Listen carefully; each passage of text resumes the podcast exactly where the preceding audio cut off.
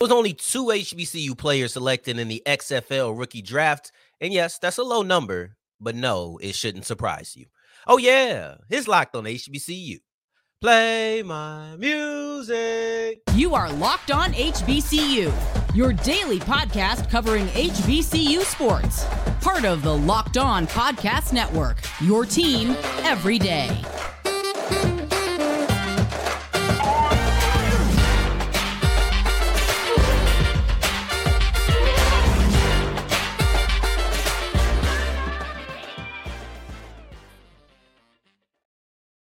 What's going on, family? Welcome back to another episode of the Locked on HBCU podcast, your number one daily one stop shop for everything HBCU athletics, Monday through Friday, part of the Locked On Podcast Network, your team every day. And I, of course, am Darian Gray, aka the Mouth of the South, Texas Southern alum and former TSU Herald Sports editor. Thank you for going on this journey with me. Make it locked on HBCU, your first listen of the day every day. And remember, just because the mic cuts off does not mean that the journey is over. It just means it's time to follow me on Twitter at South Exclusive. Starts with an S and ends with an S. Today's episode will start off with a two part conversation about the HBCU players trying or have already entered the XFL and will close out with a conversation about Jackson State because they are weakening their SWAC opponents while also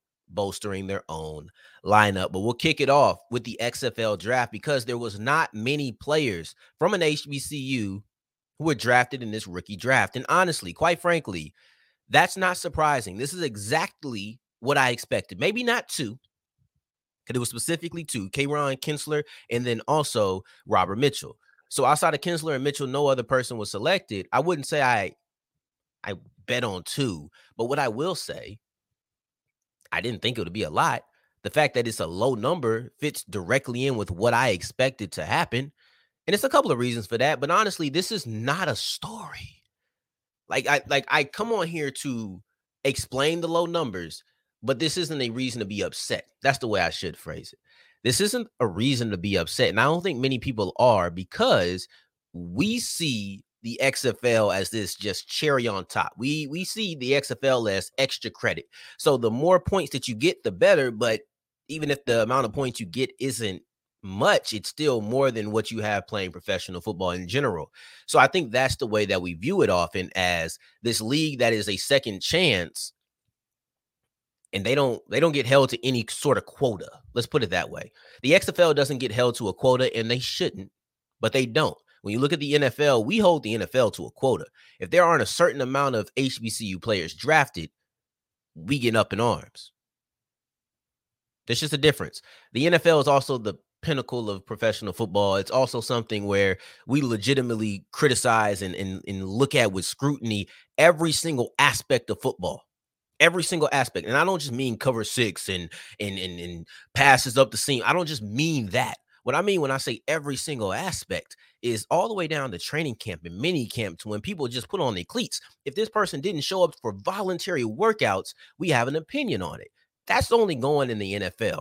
When it comes to these spring leagues, when it comes to college, when it comes to maybe not college, but I would say most colleges, unless you have your real devout fans, most of the times we're just looking at who's playing on Sunday or on Saturday or Friday, whenever the game in that league will be played. We're not looking at all the ins and outs. We just care about what's going on on the field, on the game, right? So people aren't looking at the XFL. Some might not even know that there was only two players selected. However, even when there was a lot of selected players in the USFL, people weren't really tripping like that, but they also weren't extremely happy. But the reason this is truly a non story is because this is not and the reason I wanted to get in front of it is because I wanted to make sure that this was clear. This is not the XFL following suit with the NFL. A lot of people feel like the NFL has this thing against HBCU players. I think it goes a lot deeper than just they have a bias against HBCU players, but I think a lot of people feel that way. And I don't want the XFL not picking a lot of players to make you feel like they are now following suit after a year. The truth of the matter is there's two reasons. Two reasons. And one is kind of similar. But it first off starts with the fact that the options are low. You think about the XFL or the HBCU rookies that you would have liked to seen get selected outside of Kinsler and Mitchell. Outside of those, most of the people you're probably going to think of, if not all of the people that you're going to think of, are on an NFL roster, in the USFL, in the CFL. The XFL is the one league that isn't the NFL, of course, that isn't playing right now. So a lot of people are tied up in situations. Now, I don't know what the deal with the USFL will be. Maybe players who decide to come back, if they're good, they'll probably decide to stay in the USFL unless they get an NFL call up. But maybe some players are on the fence and maybe they go to the XFL next year and they'll be eligible for the draft later on down the line. That's not just for the rookies. I don't know. But when you look at the timeline that this rookie draft happened, it's too late and too early at the same time. It's too late in the process, but that's because you just finished your season not that long ago. But the NFL draft happened. You still have camp bodies who aren't going to make the roster, probably won't even make the practice squad, but they're still there. And no, that's not a shot. And that's not specific to HBCUs. There are camp bodies from all schools. You can name an ACC school that has a simply camp body. That guy's not going to make the team that person isn't available for the rookie draft because they haven't even got to the point of cuts in the NFL. You're too late in the scene in the sense that the USFL, the CFL have already scooped up people because they're playing right now. But you're also too early because they haven't had cuts in the NFL. Maybe if this rookie draft was in, I don't know, the middle of August, you would have a big, big, big uh uh, uh pause. You might have a, a larger pool to select from, right? And because that just isn't the case, you're not going to see many HBCU players drafted. And then also, the thing is, like, HBCU players aren't going to be scouted first. That's not something that you should really be surprised about. That's not something you should probably even take personal. But they're not going to be selected first. That's just nine times out of 10, it just isn't the case. So get that through your head, right? let's just keep that. Let's just keep that all the way real. Um, and they're also not going to be looked at first. I was listening to a scouting podcast earlier. They talked about smaller schools and why those players just aren't selected as high. And let's just be real, that's going to happen. All right, so that's that. But let's look at Kinsler, who was selected by the Orlando Guardians, and then let's look at Mitchell, who was selected by the Las Vegas Vipers, really quickly before we move on to the XFL showcase, because I think that Kinsler has a little versatility. Honestly, both of these players do, but they have a position that they're probably going to be best at. Kinsler is a heat seeking missile. Kinsler is a player who runs and hits. That's why they call him the hitman. His physicality is one of his best qualities on the field. So naturally, you would want to keep him at his position of safety. However, however, I do think he might be able to slide down into the slot occasionally. I think he has a little bit of athleticism to be able to do that. So it'll be interesting to see if he could. Now you look at Mitchell. Mitchell is a guard who at the Legacy Bowl during the one-on-one pass rushing drills switched over to tackle at, at times. He played both, but he played both. That's the point. I think he's going to be a guard, but he's shown himself to have the ability to play tackle. Of course, you also have to run block. You have to deal with a lot more things when you play it in game. And in game, that Legacy Bowl, he played guard specifically. I never saw him step out and tackle. But I think both of these players have a little bit of versatility, but also a very clear direction of where they should play. And that's Kinsler at safety for the Guardians. And then that's also Mitchell at guard, offensive guard for the Las Vegas Vipers. Is it Las Vegas? Las Vegas doesn't sound right. It is Vegas. Probably I just thought was Vegas. So to the Vegas Vipers. But going forward, there are players who simply were not selected. There was 80 picks. Only two of them were HBCUs. Clearly, they are still going to be a lot of HBCU players who are available, who just didn't make the cut, but they were able to showcase what they wanted to at the HBCU showcase in front of not only the co-founder, but then also, or the co-owner, but then also some of the executives of the XFL. And I'll break down why this is such a good second opportunity as we continue with Locked on HBCU. Today's episode is brought to you by FanDuel, and FanDuel is the official sports book of the Locked On Podcast Network. It may be more now than ever that no sweat first bet is going to come in real handy because a lot of people can put money down on the NFL. A lot of people can put money down on the NBA. But guess what? Those are over. Now, of course, FanDuel is going to have you with your futures. Who's going to win this division? Who's going to win the finals next year? All of those things are still going to be there. So you can still put money down on your favorite sports. However, if you want immediate return, if you want money back quickly, you can't put money down on the NBA or the NFL. Might take you taking a chance on on golf. Might take that, you know. So I didn't. I, I wouldn't know golf, but if I put some money down, I probably would lose. Thank God they have the first bet or the no sweat first bet. So go to fanduel.com slash locked on, take a gamble, roll the dice. And if that doesn't work, then maybe go to something more reliable with the money that they will give you back. All you have to do is go to fanduel.com slash locked on to make every moment more.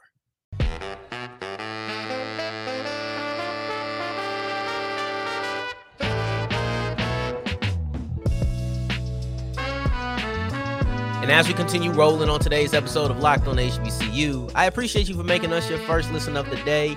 Every day, make sure you are checking out the Locked on NBA mock draft leading up to the 2023 NBA draft on Thursday. It's a six episode first round breakdown with all of the local experts. All you have to do is go to Locked On NBA Big Board on YouTube or wherever you get your podcast, and you'll see this special. I want to say, I hope that you enjoyed your Juneteenth. I want to say that I hope you enjoyed your Father's Day. If you are a father, I hope you had the most relaxing day on Sunday. All right.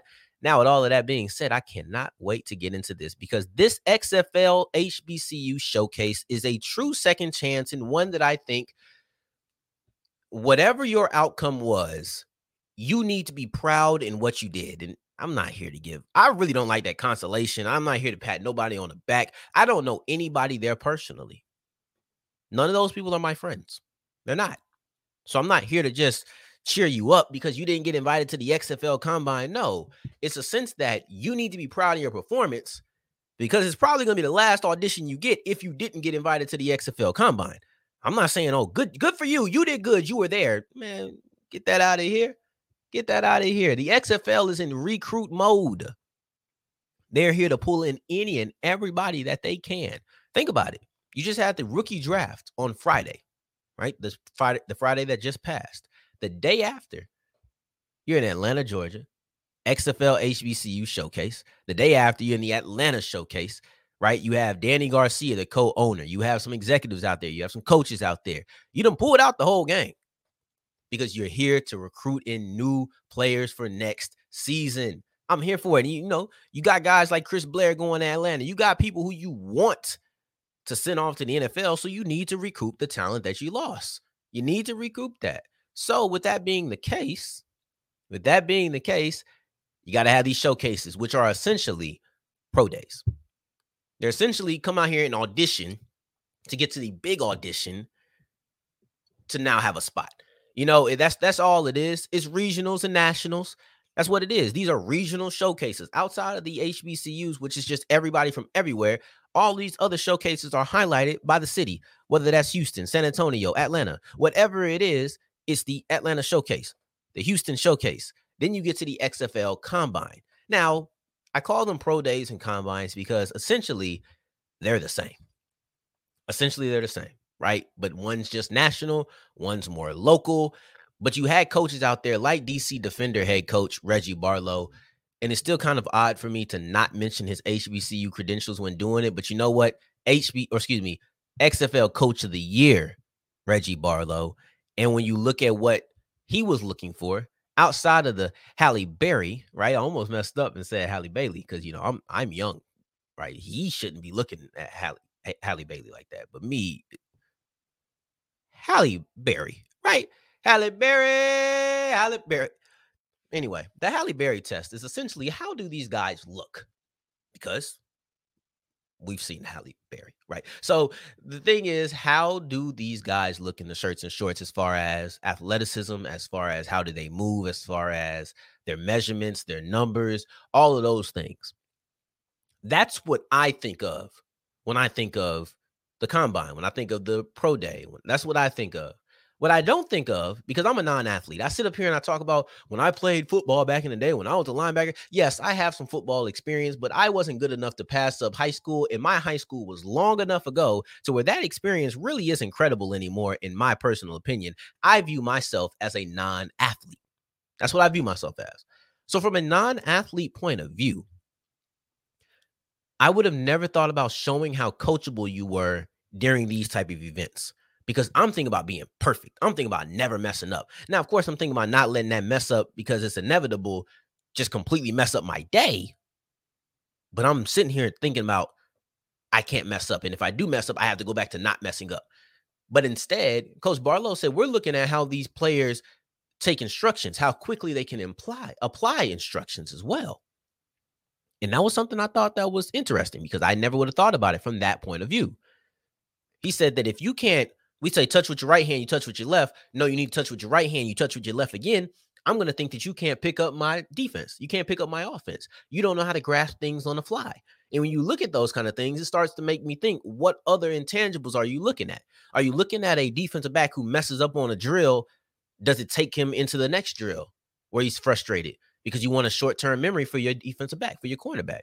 Are you looking at a quarterback who is doing X, Y, and Z to show leadership? Are you looking at the mental processing of your inside linebacker because you understand he's the quarterback of your defense? And it's just things I weren't, I wasn't really thinking about when I'm thinking about combines and testing and drills of that nature. So I thought that was fascinating. But the goal is to get selected to the XFL combine. The goal is to go from regional to national. The goal is to go from the small stage to the big stage in Arlington, Texas. Yeah, that's right. We on the map, baby. It's all the way in Arlington, Texas in the end of June. They're going to have showcases for basically a month, and it's all going to wrap up in Arlington at that XFL combine. And there were five players. And I got this from off script. You had Edward Waters, running back Tyler King, Alcorn running back Stafford Anderson, Grambling linebacker Joshua Reed, North Carolina A&T linebacker Joseph Stuckey, and then Kentucky State defensive back Jai Nunn Liddell, aka nickname of the Legacy Bowl, Jai Ain't None Little. Now, what you see there is running backs and linebackers were impressive. Running backs and linebackers, you have four to five are running backs and linebackers. Then you have Liddell, who is a hard hitter. So the people who bring the thump are the people who are brought in. I'm not saying that's a a, a quality that they're looking for. It just is a pretty interesting coincidence that I thought I'd mention as well. So for those players who weren't able to make it, and this is kind of to what I alluded to in the beginning, you need to be proud of what you did because it's likely that's gonna be your last thing. It's gonna be your last showcase. It's gonna be your last attempt to show that you belong in the XFL or to just have your numbers out there and show that you belong somewhere else, right? Because here is the thing at the end of the day. Here is the thing. I highly doubt that they went to every single coach, every single executive, and to co owner Garcia and said, because co owner Garcia, she was the one who was delivering the news. Everybody has to agree on this player for them to make it to the showcase. Maybe the majority, maybe, maybe.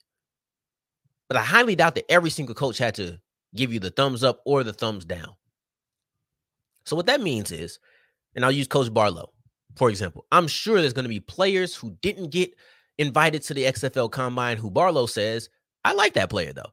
He didn't get invited, but I like him. And there's going to be players who got invited to the combine who Barlow says, eh, he ain't passed that that Halle Berry test. He didn't pass that. And why is that important? That's important because all it takes is a single team all it takes is one team to say, hey, we like that player. And if you showcase your four six, right? And like let's say you're tied in or something like your four six, let's your four four. Let's just use a time that's impressive for all. Um, you showed your four four, but you just didn't get selected. You gotta trust that your four four impress somebody. That's what you gotta trust. I, I firmly believe in not beating myself up before the fact and trying not to beat myself up after the fact. You just gotta trust that if you feel like you did as best as you could, that was enough for somebody, whether it's Coach Barlow, whether it's for the defending champions, Arlington Renegades, and Coach Stoops to say, hey, we like this person. we gonna put him in. Or we're gonna take a chance on him. Well, that's free agency or the draft at the end of this year or the beginning of next year. I can't remember. You just have to hope that you did enough. Because if you didn't, that's it, buddy. and then maybe that could tear you up. Then then maybe that could tear you up after the fact. But going forward, speaking of tearing things up, it seems like Jackson State is trying to build up their women's basketball team, but then also tear down their opponents at the same time. It's an interesting strategy that I don't know if I've seen before. But Zakiya Mahoney is the latest example of Jackson State employing or in, in using that tactic. And we'll divide and we'll dive into that as we continue with Locked on HBCU.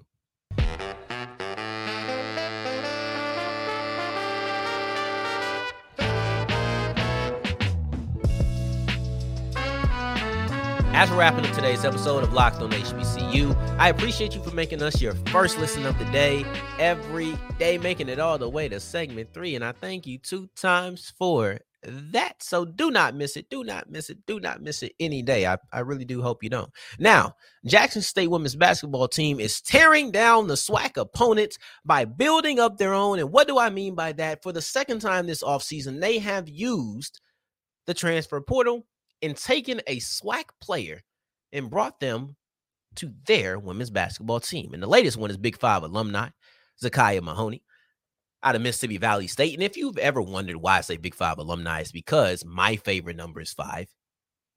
Kind of hypocritical, what I'm about to say. But back in the day, I used to wear five long, even longer ago than high school. But I just grew an affinity for the number.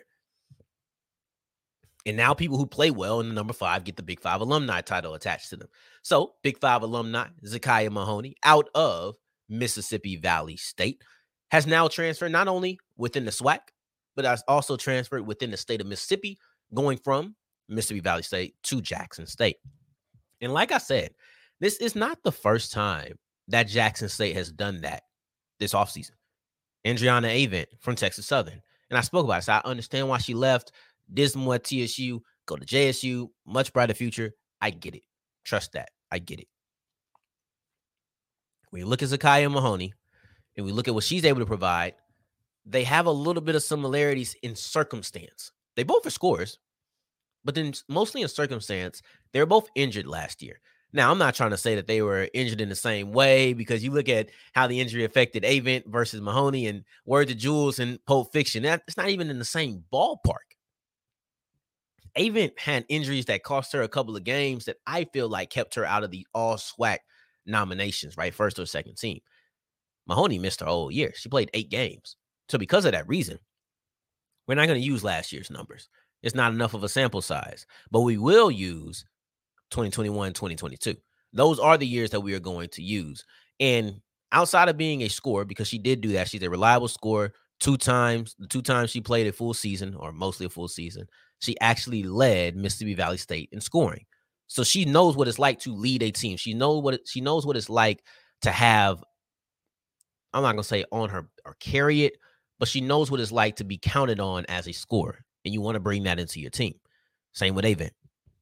But then also, she's a really good rebounder. Over 100 rebounds each year.